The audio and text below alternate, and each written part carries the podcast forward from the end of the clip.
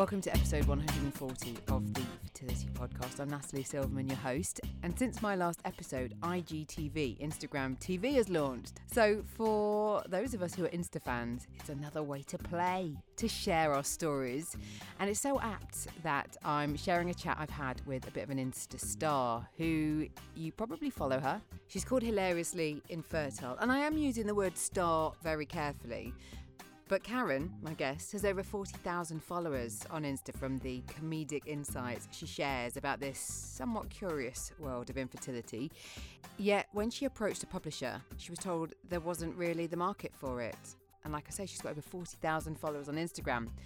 Now, we're also going to be hearing from a fertility expert from when I went to London and visited the Lister. And I spoke to James Nicopoullos, who's one of the lead gynecologists there, because he was someone who I'd heard speak and he talked about AMH levels, understanding it, and low ovarian reserve. And he did it so well that I thought he'd be a perfect person because I haven't really talked about that on this podcast.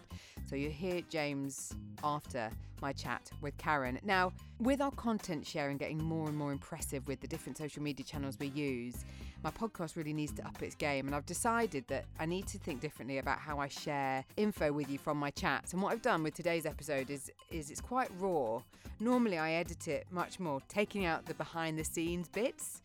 But some of the other podcasts I've been listening to, I've heard them kind of sharing that stuff. So that's what I've done today. I laughed a lot during this episode and I really didn't want to edit it too much. So, what you're going to hear is just the start of the conversation and uh, when I had to go and come back, which um, you'll understand what I mean. Now, before we hear my chat with, with Karen, don't forget that the Ultimate Fertility Guide is my other project where I share live streamed interviews with fertility experts. And you can like our Facebook page, theultimatefertilityguide.com, to make sure you don't miss any of our live streams, where you can ask experts questions. Now it's time for this week's episode. What time is it with you? It is 9, like 18 in the morning. All right, so your day's literally just started. Good day so far? Yeah. yeah, yeah, great day. How about you? Yeah, good, good. I've had a I've had a productive day so far. My um, toddler is now in front of the television because the electricity man was like, I have to turn the power off, and I was like, No way, I've got to do this interview, and if you turn off my TV, I've got no way of containing my child. So no, you have to come yeah, exactly. I totally like, understand. It's not my default uh, child care, but sometimes it's a necessity, isn't it? Yes, no, it definitely is. I I totally understand. I just thought I'd talk a little bit about what you're doing, like you've been yeah. doing with all the other chats, just about kind of where you're at. I know that on the website you talk about you were intending to publish the book and that, you know, this is kind of the, the, the website is kind of you sharing it and whether you're pursuing that still. I know you talked about self publishing or, or whether you're just putting stuff out in a kind of social media way ultimately. Yes. Well, I, um, so I wrote this book two years ago, and I didn't realize that you really need to be like know someone publishing or be a celebrity or something to yeah. get published. That's when we started the website and the social media, and and then everything just blew up from there. So okay. um, now I'm going with a self-publishing company called Book Baby, and okay. um, they have the book, and they are you know formatting it and making it look the the way that we Pretty. want, and um, hopefully I mean, I'm I like I'm kind of aggressive with the timeline, so but I don't want to let anyone down. But hopefully, you know, by August, um, there should be like a product that we can be able to sell. Wow. So um, yeah, so I'm really excited, and it will be available. A lot of people because I have a lot of international followers, as you know. So yeah. um, anywhere where you can, if you can buy a book on Amazon, you you'll be able to buy it. So cool. um, so yeah, so I'm really excited about that. So just talk to me about how this all started because I'm interested in that for a while you weren't putting your name or your face to it. And I, I actually started this podcast anonymously for the first year of doing it because I personally couldn't get my head around doing something kind of public about something so private, but I wanted to put something out there with my skill set, which was audio stuff. So, what led you to start sharing what had been going on with you? So what happened with me is I, you know, I went through infertility to conceive both of my daughters and I was on maternity leave with my second daughter and I was helping like a number of friends and family through their like infertility um, or for their for, through their fertility treatments. So much so that there was one point where I was talking to my husband and I was like, well, you know, this one her follicles are at 17, so she's gonna have an IUI probably on Sunday, and this one, and he was like, okay, I don't need to know everyone's monthly schedule but but then he's like you should write a book about it so I didn't really take it that seriously. And then one day I just kind of started writing and it just kind of developed. And then I showed it to a friend and I was like, I don't know what this is. And she was like, I don't know what it is either. Like, is it a book or is it a blog or what is it? But, but you should keep going. So that's when then I started trying to get it published and I realized that, you know, um, I don't know anyone in publishing. So then someone suggested, you know, you should get a website and you should get social media.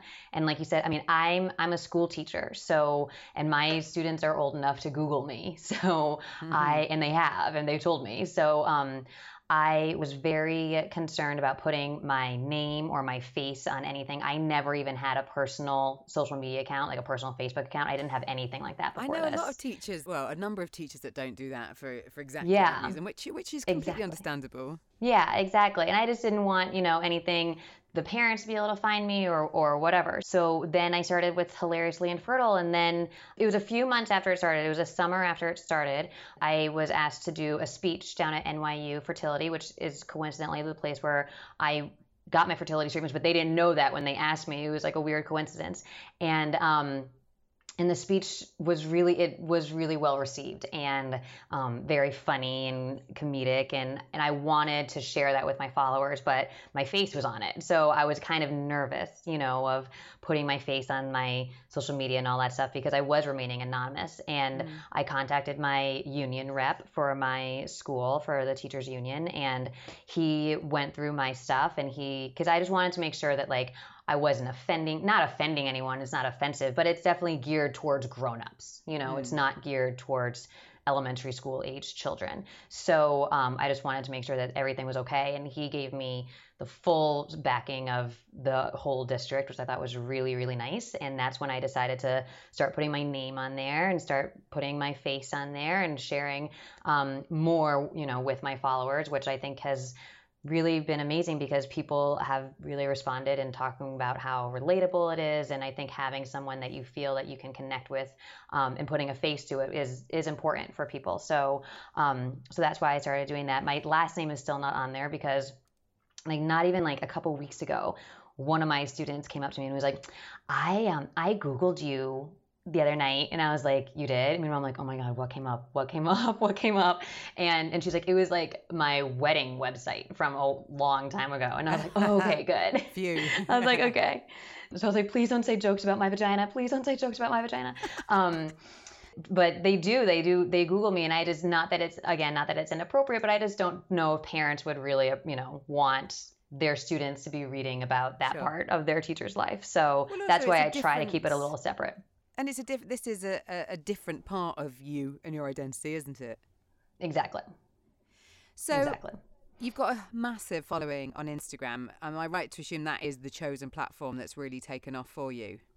Yes, yes, that is the one that is most the most successful out of the Instagram, Twitter, and Facebook that we're on. That I'm on. Yeah, Instagram is the is the biggest one, and I, to be honest, I think I I like it the most out of the three too. So it kind of works out because I hadn't been on the Instagram community probably until the last year, and I find it just amazing from a support point of view. The the kind of levels that people go to to follow, and to comment and and to really help each other. Is that what you found as well? 100%. I um, I was shocked because I didn't have this when I was going through infertility. You know, I wasn't on social media then, and um, I just had my husband and a couple of my friends that have not been through infertility, you know. So to have this community of people that all support each other and follow each other and actually check in with each other and and I mean there's a lot of highs and lows when you're going through this struggle and I think it's it's so amazing. I've seen really nothing but positive um, things for the interactions for the past two years, which I think is not the reputation that social media often gets. You know, like you yeah. often think there are gonna be negative people or there's gonna be backlash and there i haven't experienced that. I've see, seen just all just women men and women just supporting each other and i think it's amazing quite frankly. Now i know that you don't talk about the fact that you've got children in this world which makes complete sense and i'm just interested in how you continue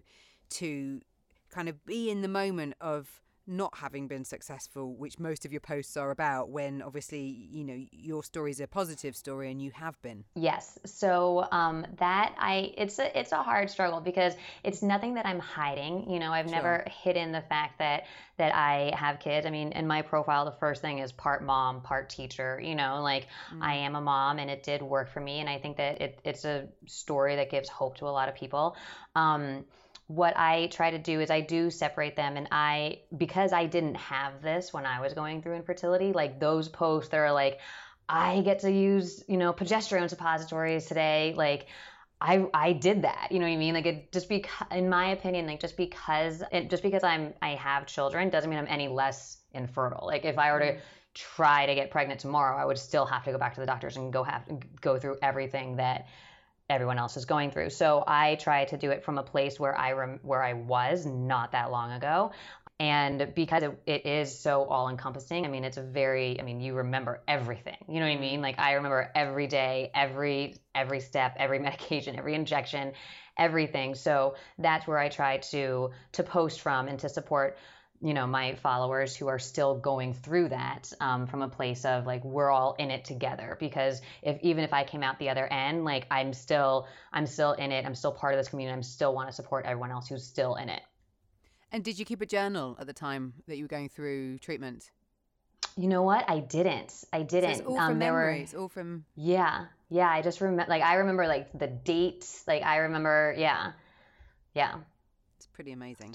Now let's talk about the. Um, just because I say that, just because I kept a journal, which uh, at points where various friends were literally going through their injections, and I had a friend going, "Oh, I, am like day three in, and I'm feeling this," and I was like, "Hang on a minute," and I could look in my book and see, which I was quite proud of myself for actually doing, but um, I don't know whether I would have remembered it as clearly as I had day by day, because life life goes on whilst you're going through it, doesn't it? Well, you exactly. try to have life going yeah. on. exactly. Let's just talk a bit about the speaking engagements that you do. Um, you mentioned one that kind of started quite early on, um, and you've got some little videos on your website. I love the rules of fertility clinic. D- talk about some of the rules of fertility clinic for me. Yes. So uh, I, when I found out that I was going to the fertility clinic, I I was like, oh, this is great. Like, I'm gonna meet other women that are like me, and maybe we'll become friends. And like, I, I don't, I don't know what I was thinking. I, I think I had like this like bizarre like Sesame Street idea of what the fertility clinic was going to be. And then I got there, and it was just like no one talked to each other, no one smiled at each other. And I tried, like, I definitely tried, and it was just having none of it. So then I was like, oh my, this is like Fight Club. Like, this is like, like the like there are wa- rules on the walls but there's not you know? So yeah.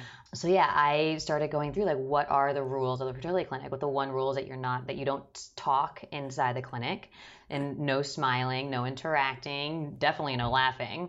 And then another rule is also like that you don't talk ab- about it even once you're out of it. You know what i mean? Like you just get to work and maybe you're a couple minutes late maybe you're not you know? But then that's it and no one talks about it, which I also think is is so bizarre, you know? So there's just there's so many funny things that go on in the fertility clinic. Also, like I talk a lot about um, how they drape that blue cloth over you, which I think is kind of funny. Like I don't know yeah. why, but I'm kind of like, why do we have this? Cloth. Like yeah, I think it's so interesting. And I know like I've talked to people who are like, no, I need that blue cloth. Like I need mm. to disconnect. And part of me is like, you're right, but like I don't know why it's I don't know why we have that. Like that's my vagina, it's connected to my body. You're all up inside of it. That's your job. You know what I mean? Like I'm kind of like, okay, I don't really understand why we have that. So there are I think, you know, definitely some funny aspects if you can look at it from from those perspectives, you know. And just I mean, the transvaginal ultrasound wand is just it's just a like a fountain of comedic material, in my opinion. I mean, well, the wand makes just, quite a few appearances in your Instagram uh, feed. It does. It, it does. Because I mean, like when you're going through fertility treatments, you get wanded like sometimes every other day, or you know, or, or every day.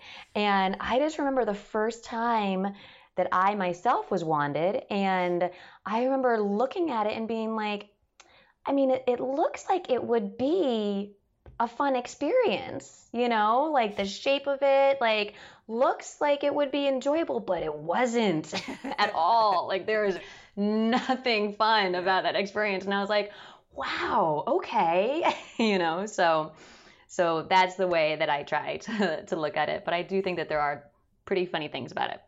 And the pictures of the ones that you've got, are they secret pictures you've taken, or have you just kind of have you been in like uh, uh, when you were kind of going through this, were you like sneaking out your smartphone, or have you just managed to acquire these from from? The I've actually just managed to acquire those, yeah, because because like like I wasn't I mean, I I wasn't really taking photos for Instagram sure. when I was going through it. So, and a lot of people like um, for National Infertility Awareness Week this this year, um, I posted, I asked for people to send me pictures of their wands, and and I mean the the amount of emails was almost overwhelming. It was amazing though, people taking p- taking selfies with their wands, putting music with their with their wands, and it's just because you have to, you know, you have to laugh at it because otherwise it's just like so sad and overwhelming, yeah. you know? I started sending my like query letter, which is like the letter like you have to send to get a agent or literary publisher. And I didn't I wasn't hearing anything back. And the people who I did hear back from, they all said, We're sorry, we just don't think that this is a big enough market. And for me, that just fueled my fire more because mm. I was like, oh, I'm going to show you. Like, this mm. is that, because that's the problem, right? Like, that's the problem that people don't think it's a big enough market mm. because no one's talking about it. So, and I was like, but that's the issue. Like, people are suffering in silence, and you think it's not a big enough market because no one's talking about about it. But it's actually mm. one of the large, at least in the United States, it's one of the largest growing medical fields. You yeah. know, so and I'm sure that's the same in many other countries as well. Definitely. So so that's what really like I was like, no, like this is huge. I know it's huge. Like could you not I'm just say have you seen the number of people that are following me on Instagram? Yeah, exactly, exactly. Um, so, so I think it's I think it's a, a, huge market. So I started putting my books, my chapters on my website. I wrote some um, articles for some different websites, and that's when things really started to take off. And uh, um, and then I, I think I kept kind of waiting and holding out for like like a I don't want to say a real publishing company because I don't want to degrade you know the self publishing, but but I was I was I was waiting for like that like you know, real housewives moment where someone swoops in and is like, "This is amazing, and we're gonna publish your book, and I'm you're gonna be on the Today Show, and you're gonna and like not even for vanity, but just for to get that message out there and to help more people, you know.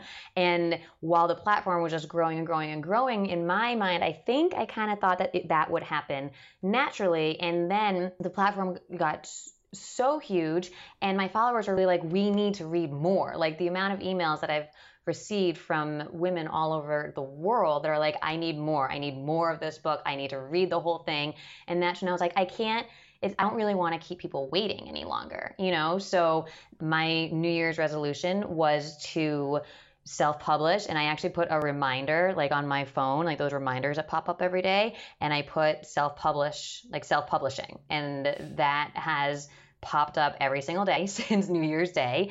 And it's really helped me to stay motivated because it's hard. You know, I have a full time job, I have a husband, I have two kids, I have a dog, you know, so mm. I have a lot of things going on. And I pretty much go back you know once the house is to sleep and everyone's good like i go back to the to our little home office and i work on hilariously infertile stuff at night times in the beginning i felt like i had more international followers than i did in the united states um, and so I, it's very important that it can be anywhere if you can if you can access amazon you can access this book. So yeah. i think that or my and my website you know? Yeah. I mean that's the, the the beauty and the sadness about social media is that it enables us when we're putting content out about infertility to realize how far reaching it is. I mean, with my podcast, I can see the different countries around the world that it's listened to, and you realize how far reaching this as an issue is and how many of us are affected. And I think it is so important to have the humorous side to it. And you capture so much of what we think in a lot of your posts, which is brilliant.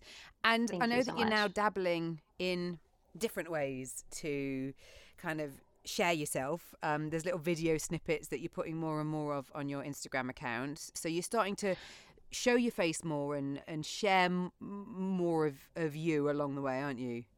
Yeah, I am. At so at first, you know, when those story things came out on Instagram, I just remember being like, one of my friends was like, "You should do more, more of those." Like, I think people would really like that, and I was like, "No one cares. Like, come on. Like, you know, like not that no one cares, but I was like, I, I didn't want it to be about me. I wanted it to mm. be about, you know, the platform and and my followers, like the post that my followers like, you know. But then little by little, I started just taking these little videos, um, mostly in my car, mostly when I'm like waiting to, you know, about got to my job and walking into my job, and um, it's just I think people really responded to it because um, because I, you know, they can relate to me and they can relate to the situation and they can relate to um, to everything that's going on and and uh, so I've I've really enjoyed it. I've enjoyed having my face out there, and even there are some things that aren't, I mean, not fertility or infertility related at all. You know, mm. like I have videos of me at you know at my job in a meeting that is like that was like a bad meeting that I knew people were going to start yelling at each other, and I brought popcorn, things like that that I think people have just responded to. So um, I've definitely been doing more stories. I'm kind of doing triage in terms of you know book first and foremost, and then podcasts and, if possible, merchandise at some point down the road as well. So that's what I'm working on right now. Uh, uh, just that. Um, Karen, just hang on one sec because my son has appeared. I just had to mute you whilst you were just talking because he was not going, a problem. I'm hungry. Just give me not one second to go and yep. find a snack, and I will be back in a moment. Hang not a problem. So whilst I'm nipping off to um, go and entertain my son, here's a message from my sponsors who make this podcast possible. If you're looking for a supplement to take whilst trying to conceive, Pregnacare Conception and Wellman Conception provide advanced nutritional support. They include zinc, vitamin D, and the exact levels of folic acid recommended for women by the UK Department of Health. Pregnacare is expert nutritional care while trying for a baby. And to find out more, visit thefertilitypodcast.com forward slash shop. The Fertility Podcast is also supported by IVF Matters, the UK's first online fertility clinic where you can order tests delivered to your door, have scans at multiple locations, and speak to consultants in the comfort of your own home. It's a truly unique way to experience your fertility journey, and you can find out more at ivfmatters.co.uk or call 0333 939951. I'm back, sorry. That's okay. Sorry about that. It's so funny. He's like pause the television and come to get me. It's when you realise at three how much they're able to do. It's quite terrifying. I know. That all sounds so cool and definitely kind of keep me posted on it because anything that, you know, in the podcast world, we can always um, maybe share a little snippet of it on my feed or something along the way because it's always, um, especially with the, the humorous side of it. I mean, are you aiming to, who, who are you aiming to speak to on your podcast? My followers, I would love to have some of my followers on my podcast because their stories are the most insane, amazing, unreal stories I've ever heard. Like there are times where I'm just drawn to tears reading what they've told me about things that go on in their life and and I like I like even last night I was in bed and I was like, "Jeff, stop. You have to listen to this," you know? and he was like, "Oh my gosh." And mm. like it, there's just so many incredible stories about mm. um about really about this this journey, which I hate calling it a journey, but this journey that everyone's on and how people handle it. And mm. what I really think it's all about is just, you know, the human will and persistence and being there to support each other. And that's what I think is so important. So, um, but definitely, you know, also the humorous side on the podcast. It has to be like it's not going to be like a let's all cry about infertility type of a thing, you know. You'll get addicted because four years down the line, that's what I've been doing, getting people's stories. I think it's brilliant that you eh, have got such a following and that you are doing it in the way that you are. And um, I'm really excited to know that you'll be putting that spin on it as well because I think however which way, and I've learned from from doing the podcast for four years that we do want to listen to people's stories about this kind of thing and you'll know from the interaction that you have from the followers. We want to know about other people going through what we're going through because it makes us feel less alone. And i know that one of the conversations that you'd had i think it was around the say the f word campaign you were talking about how you want women to feel empowered and get rid of this weird stigma because it shouldn't exist, but it still does exist, doesn't it? Exactly. And what you just said is exactly, I mean, I feel like that's what I say all the time. Like, no one should be going through this alone and and just to to be connected to other women and maybe they're not in your friend group you know maybe they're not in mm-hmm. your extended family group but you are connected to these other people who are going through this and you are definitely not alone um, which i think is so important and and in terms of talking about it that's something i mean i'm like a very open person my husband's like you like i could i could go with probably not being so open sometimes you know he's like you're an overshare like when i went through this and I started talking to people, all of a sudden everyone's like, oh, well, I, this happened to me and I suffered from a miscarriage or I had this or I went through infertility. And these are like friends and coworkers and family members. And I was like, why didn't I know? Like, why didn't you tell me that? I would have helped you. I would have supported you. I would have checked in on you. And I just think it's so interesting because with any other medical condition, you tell your friends and family and you have a support group. You know what I mean? Mm-hmm. Like even little things, like when my friends go to the doctors, I'm like, oh, how is the doctor? What do they say? Oh, how is the dentist? How is this? You know? So that's why I'm like, I don't understand why with infertility no one talks about it because it's it's the same you know it's a medical condition just like any other medical condition and i think that it should be talked about and i mean i would scream it from the rooftops and that's what i'm trying to do and trying to to get the world to talk about it you know and to and to release that stigma because it's something that so many people are going through and i don't really see why there is that stigma you know? It doesn't like i'm not any less of a woman or less of a mother because i went because i can't get pregnant on my own like I just need a little bit of help. Like I needed a little bit of help when I was in school too, and like that's mm-hmm. fine too, you know. Like so, I think that um, I think that that is exactly what I'm trying to do, and and it seems like it's being received very well. And I just, you know, I want to help people find that confidence and be able to to talk out loud about it because I think it is so important. You know, I think the more I spend talking to people about this and the more these kind of conversations happen saying exactly what you've just said, I think that we are so conditioned to assume that we will just get pregnant. Phoenix, please. Shh. Phoenix, please. Karen, I was just about to make such a good point there. Just give me one second. Not a problem, trust me. On. I'm so sorry. Not a problem. Not a problem at all. Sorry. No problem. Not a problem at all. I, my kids are the exact same way. Like they don't want to hang out with me at all, and then the second I pick up a phone to talk to someone on the phone, they're like on top of me. So I get it. I just think that we have spent so long being conditioned to thinking that we will just get pregnant that when it doesn't work, the shame of it, it's so hard to get your head around. We just shut down. And I know that there's friendship groups that or friends that I had to distance myself from because as supportive as they were, I know that they just wouldn't get it because it didn't happen to them.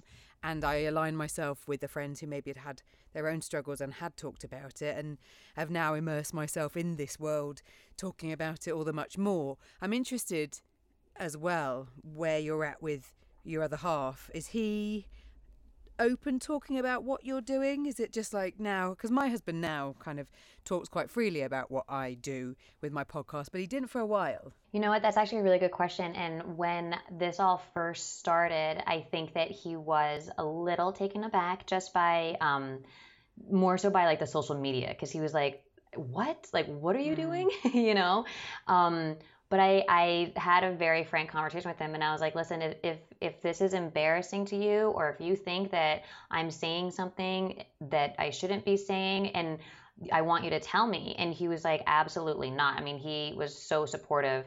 It was more so in the beginning. He was just like, I can't believe like you're hashtagging. And I was like, oh, whatever. Um, but he, he was so supportive. And what I was more so concerned about was that his friends, like he's at like this group of guy friends, they've been friends since college. Um, and I was more concerned that like they would give him a hard time. You know what I mean? Mm. That they'd be like, oh, what's Karen doing? you know? Mm. And I said, I was like, I was like, just so you know, like this is going to be happening. And if your friends have a hard time with it, or if you have a hard time with it, like I, you know, let's talk about it. And he was like, no, absolutely not. And what was interesting is that his guy friends have been so supportive, which I thought they were gonna be like, "What are you doing?" You know, but they're just and not a lot of infertility in that group, and uh, you know, and through the men or the wives, and they all have been so supportive, which I was like, "Wow, thanks, mm-hmm. guys!" Like, I, not that I didn't expect that because they're great people, but I just thought that maybe they'd be like, "I can't believe that she's actually talking about this personal stuff," you know. Mm. But they were they were so supportive and continue to be. And every time I see them, they're like, what you're doing is amazing. Like, this is so awesome. And seeing that, I mean, from the wives, I kind of would not expect it, but I would, you know, think that that would happen more readily. But from the guys too, like, it, I, it was really, really nice to see and that that everyone was supporting my husband and that my husband was supporting me and that they were supporting me getting this message across as well. Well, and long may it continue because I think the more that we are talking about it in whichever way we do it on social media, in podcasts, online, you know, in, in books, then we will continue to keep the conversation going. So thank you for talking about it. Good luck with the book.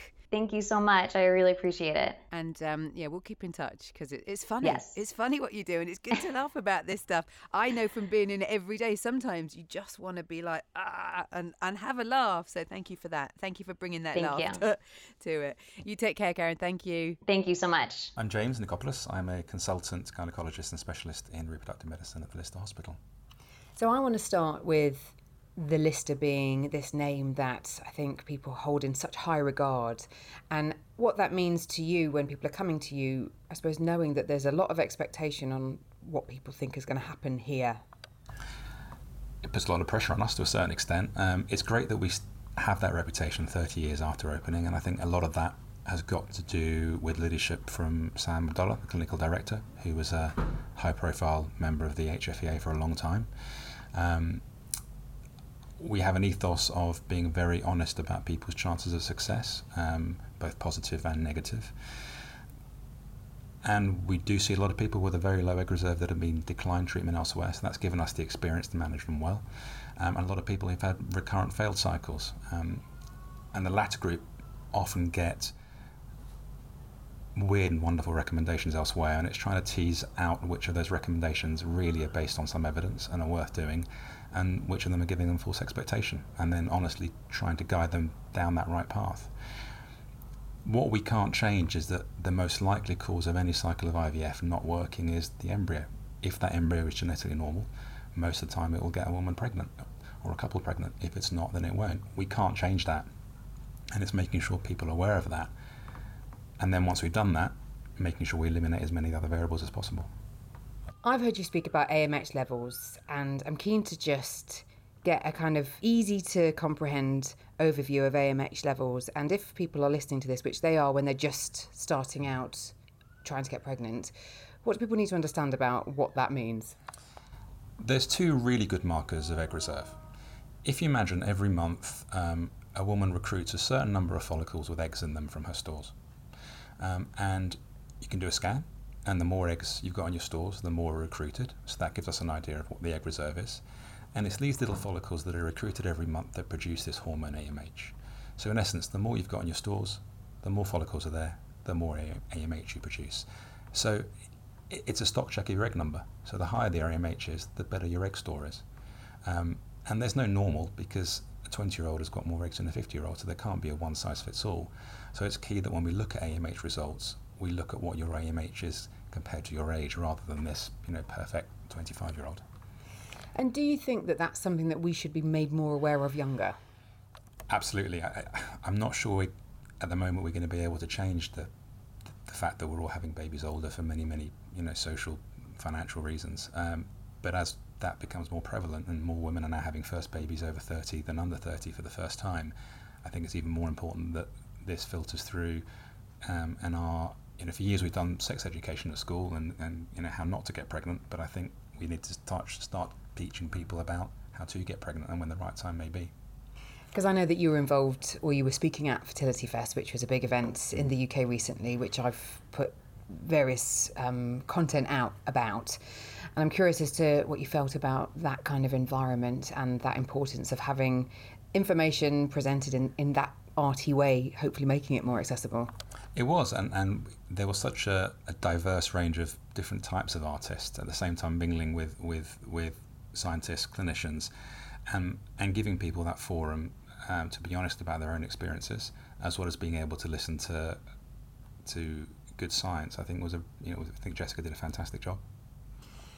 I know that there's a specialism that you have with um, low ovarian reserve. Is that something that if somebody's been told they've had some tests or maybe they found that out here, is that something that can be improved, can be changed? I think it's one of the frustrating areas that actually probably can't be changed, and, and it's a scary place out there because a lot of people understandably you know, start googling what they can do, and they're faced with a, a plethora of supplements of um, alternatives, some of which aren't going to do any harm, um, but the majority won't do any good. And I think it's in, it's important that we make them aware of that so that they don't have false hope because we can't change the, the stock of eggs that's there. Um, there are certain supplements that may be able to improve the quality, uh, but even that the data isn't great. I think the key, the other key area with AMH is that it gives us an idea of what your stock of eggs are. Um, but every month, if a woman ovulates, she only produces one egg releases one, one egg per month. So as long as you're ovulating, um, your chances of success won't be massively affected by your by your lower AMH. It may be that subtly, you know, the more eggs you've got per month, the more chance you have of that one being a great one. But in theory, as long as you're releasing the one egg, it probably won't massively change your chances. What it will help you decide is, okay, how long am I going to have optimal fertility for? How quickly should I think about Plan B? Mm. And that's the key bit with AMH.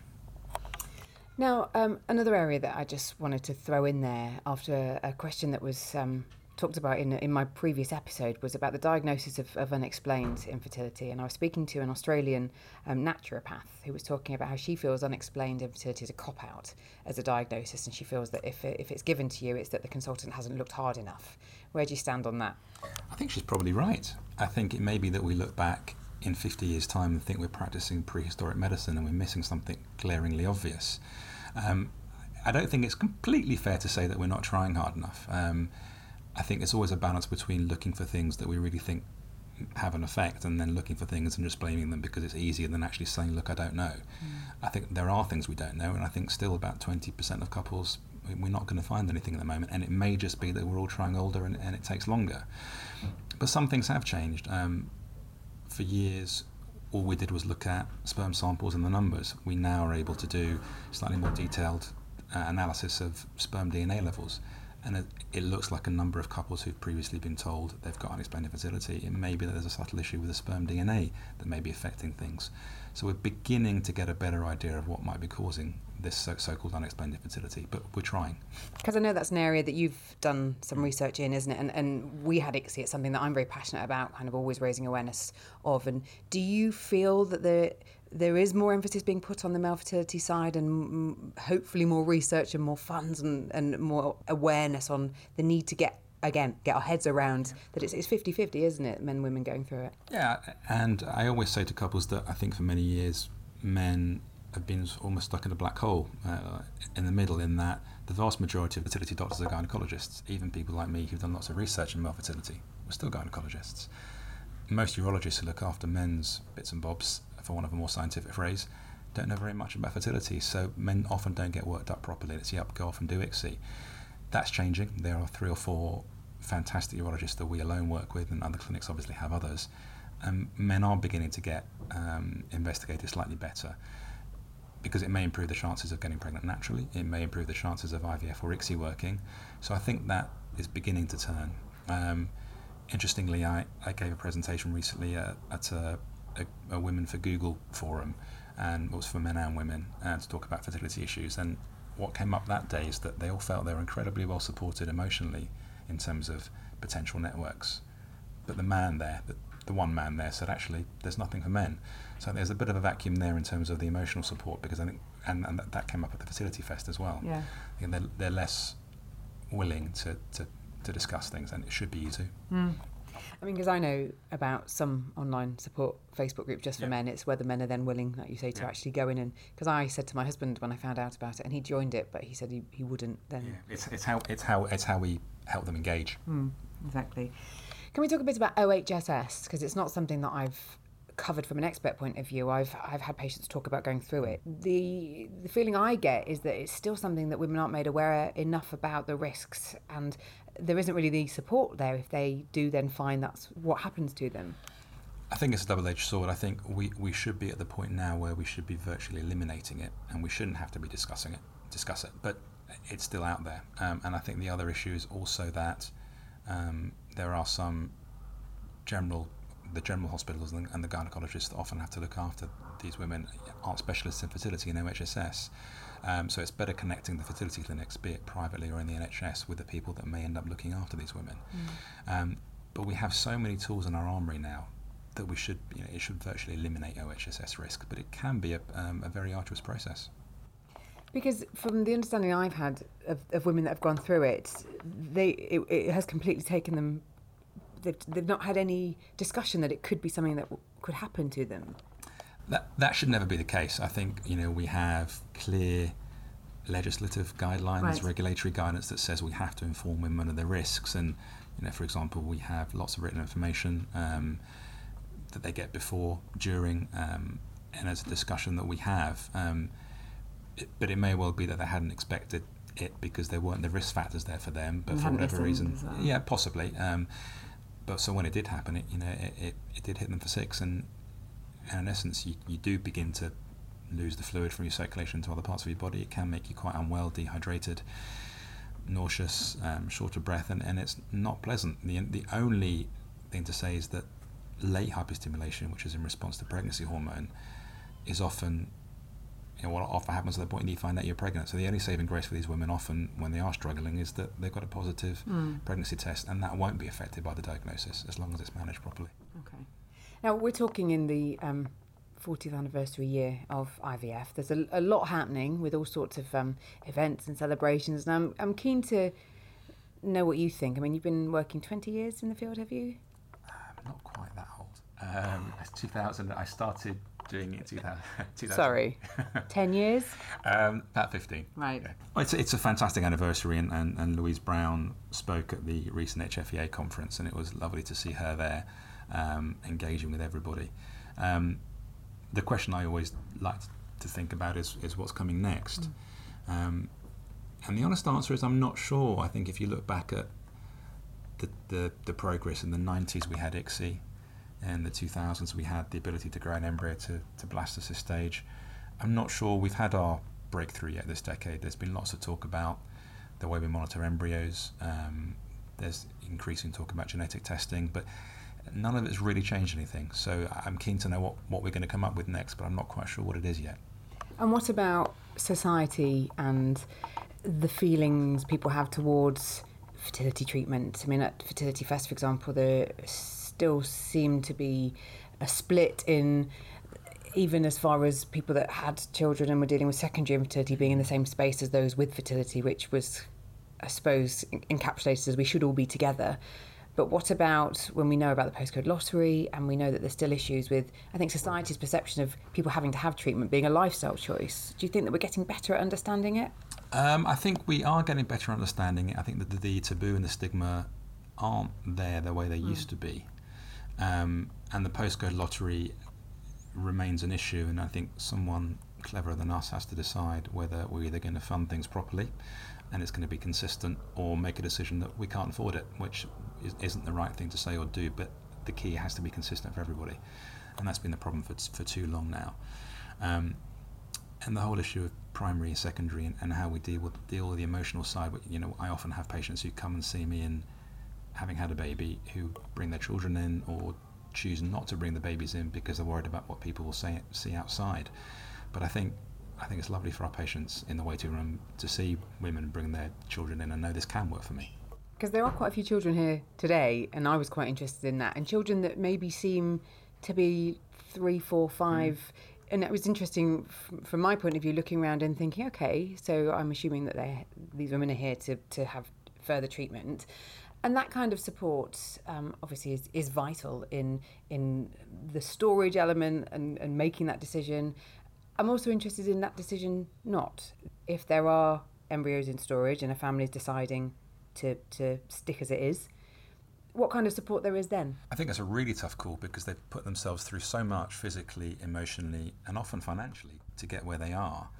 And hopefully they've achieved the family they've desired, and the decision is okay, do I want more children or not? And if I don't, what do I do with these precious embryos? Um, I think it's key to have that support. Um, we have three or four lovely counsellors here that the patients can see as often as they want. It's not anything they ever have to pay for. Um, and it's often not an easy decision. Occasionally, they may choose to donate the embryos to another couple, which is an option, because realistically, the option is use them, you know, discard them, um, or, or donate. So we help them through that, you know, that decision-making process. And I think there's a real kind of journey story going on here from what I just described outside. People, it might be four or five years later, and people will come back and, and be able to access that support. Absolutely, and we often get people who, um, a decade or so after treatment, who still are struggling with some aspect, often having been successful, not necessarily just failure, mm. um, and they may want support um, as to what they do with embryos, as to how they might tell their children they were conceived through donor sperm or donor eggs we are going to get to the point before too long when the children of, uh, of couples that use donor egg and donor sperm are going to be faced with that decision as to whether they choose to contact their, mm. the, the, donor. Um, and again, we have to be able to support them. James, it's been very interesting talking to you. I'll let you get on with your busy morning. It's been a pleasure. Thank you. Thank you. So the show notes for this episode are thefertilitypodcast.com forward slash hilarious. And I hope that you are enabling yourself to laugh whilst on this journey. And if you haven't already found Karen on Instagram, all the details of how you can find her and find out about James and the Lister in London will be on the show notes. And thank you again for your support. It's always amazing having you listening. Feel free to email me, Natalie at thefertilitypodcast.com, if you want to tell me about your story. Do join our closed Facebook group, which is called Talk Fertility. And until the next time,